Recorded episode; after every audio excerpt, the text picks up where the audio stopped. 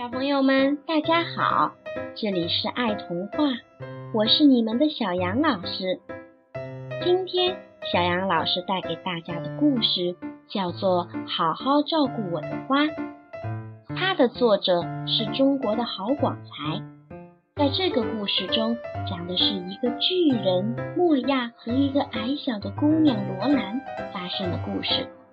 在故事中，他们两个人都在不断的努力去寻找自己的幸福。让我们一起来听听这个意味深长的故事吧。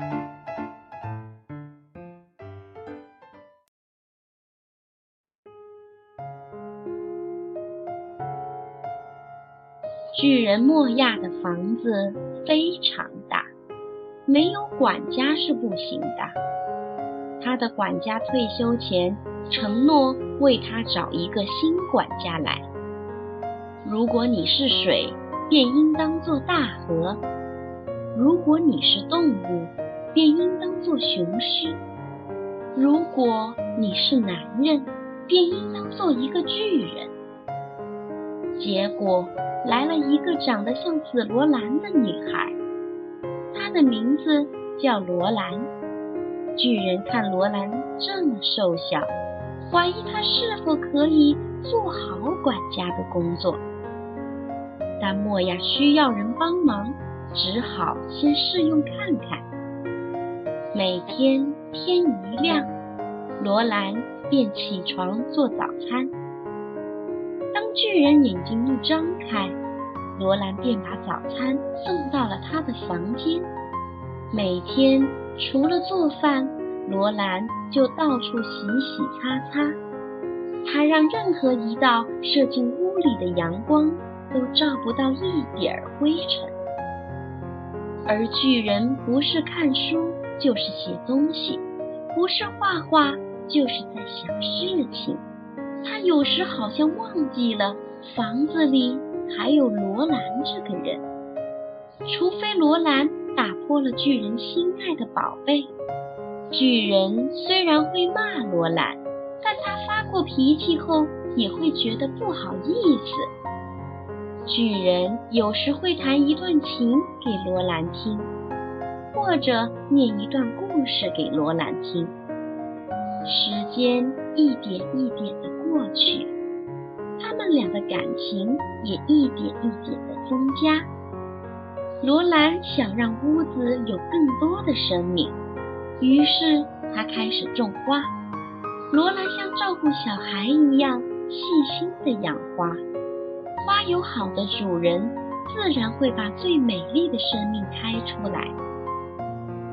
于是，巨人的房子充满着新的色彩。有一天，巨人对罗兰说：“他要出门去，过一段时间就会回来。”巨人不在，罗兰静静的发呆，想着莫亚明天就会回来。等待会让时间的脚步陷入深深的雪地中，前进的费力又缓慢。罗兰决定。把他脑子空点地方出来，除了墨呀，还要装进别的东西进去。他把巨人的书一本一本的拿出来，认真的看。罗兰的个子小，他便从书架的底层开始看起，看完了一层，再往上看一层。有一天。当他想拿放在书架上最上一层的书时，罗兰发现他一站起来就拿得到，用不着爬梯子。他长高了，不应该说他变高了。罗兰不再像个小不点儿，他可以轻松地向下伸手，扭转门把门打开，不像以前开门总是踮起脚。手伸高才能把门打开。他现在不比莫亚矮。罗兰站在窗前，他望见了以前看不到的风景。他看得更远，对世界更好奇。以前他的世界只有莫亚，现在莫亚不再是他的世界了。罗兰决定离开，他唯一舍不得的是他的花儿，但这点牵挂并没有绑住他。罗兰留下了一封信，要巨人好好的照顾他的花。大雨中，巨人回来了。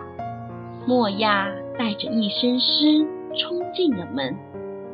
他本以为会有一条干毛巾迎上来，结果只有空空的屋子等着他。他边走进屋边叫罗兰，结果只听到自己的回声。终于，莫亚看到了罗兰的信了。外面的雨停了，他心中的雨才要开始下。巨人请了新管家。咦，咖啡怎么这么焦？连煮咖啡的智商都没有吗？以后还不知道会有什么错呢。走了一个管家，又来了一个。哎，叫他找本书都找不到，他应该不会是文盲吧？天哪！讲过多少次沙拉不要放葡萄干，就听不懂。人笨就是笨。人一个个的来，一个个的走。莫亚就像一个装满了炸药的火药库，一点小小的火星就会引来大爆炸。没人会接近火药库的。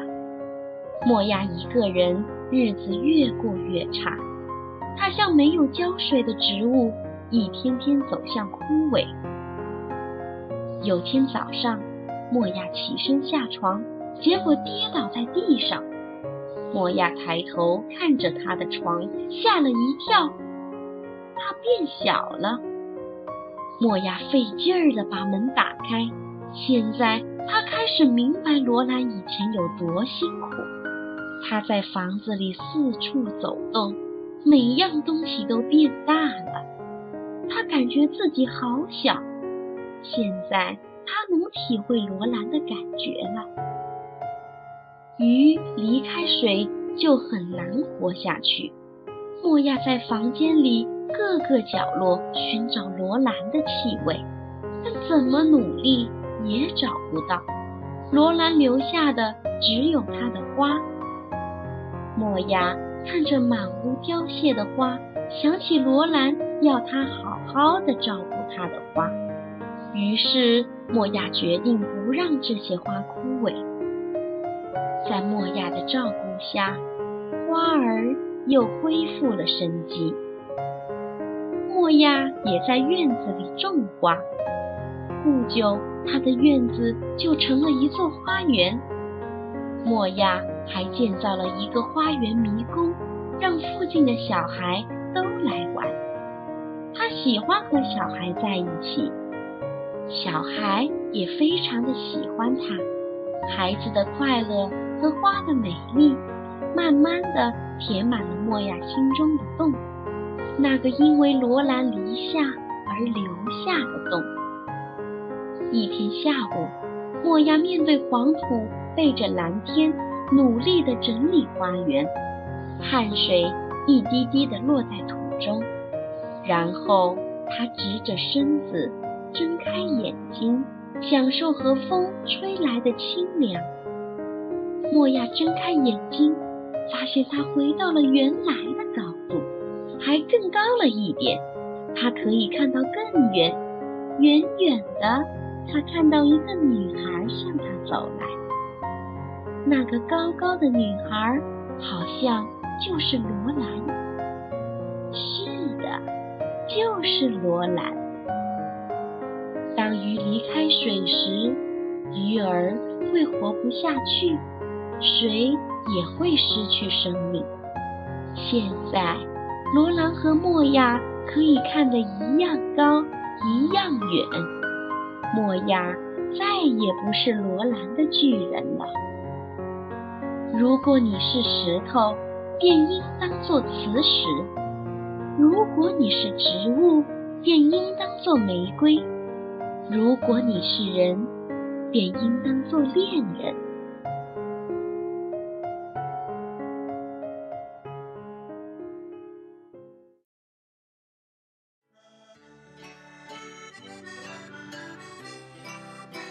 好了，孩子们，故事讲完了。矮小的罗兰在莫亚离开的时候，经过自己的不断阅读和努力，最后终于达到了和莫亚一样的高度。而巨人莫亚也因为在罗兰离开之时细心地呵护着他的花，变得更加的温和而亲切，让他自己也变得更加的快乐。从而也更加的理解了罗兰。今天的这个故事我们就讲到这里，明天的时间我们再见吧。